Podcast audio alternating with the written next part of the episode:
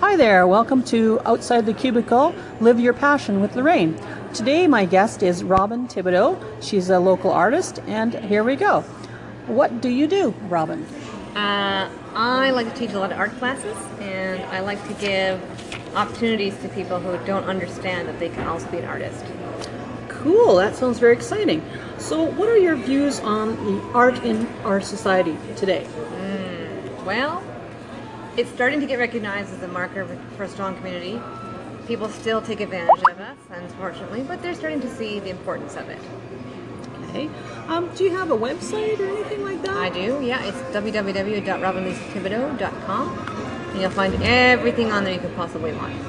So, you teach what? From what age to what age? 6 to 86 currently. That's great. Yeah. So, do you teach in your home or do you teach a. I teach in a gallery and a studio upstairs, and I teach in my home as well. okay. And how long have you been doing this? Uh, 17 years now. Wow. Yeah. So things are going good, eh? Yeah. Okay, Yeah. so what do you see is coming up for you in 2018? Well, it's changing. I'm trying to get my workshops back started. People can recognize that they can also do what I do. Uh, there is a serious lack in schools. So people recognize and they can learn from they teach, their kids will learn from an actual local artist and their kids' art will improve and then the kids' sort of outlook on life improves as well. Art sales on, the, on their own are not doing well yet. it's coming. Yet, yet. That's a big word today, yet. That's That, true. that shows that things are going to improve over That's right. time, right? That's right. Okay. So, um, what uh, advice would you give to someone that's starting to embark on a career in art?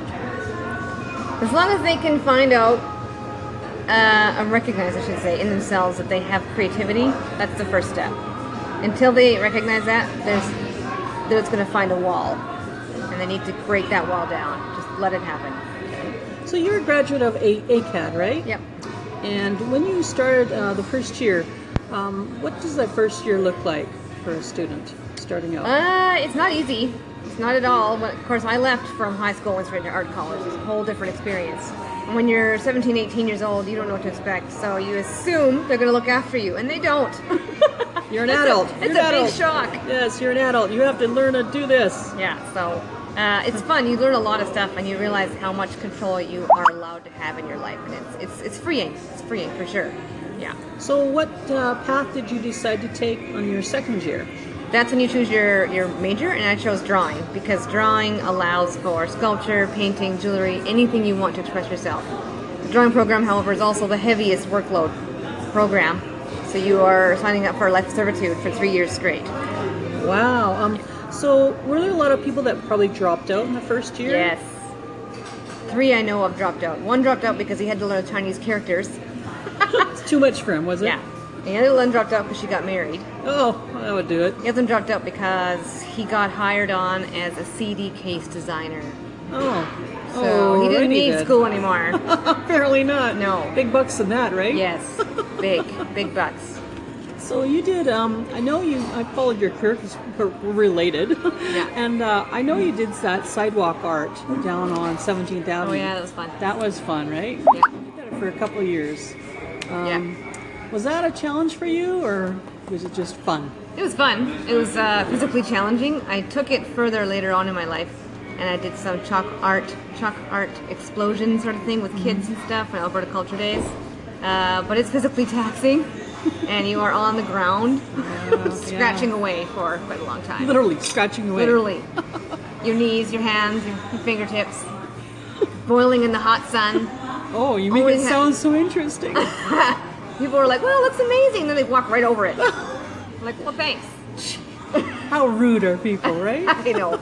so also you do jewelry too. You do pottery. You do Yep. a whole mix of things. Yep. Yep. Um, I know that you've done um, pastel and suede. Now, what made you want to try that medium?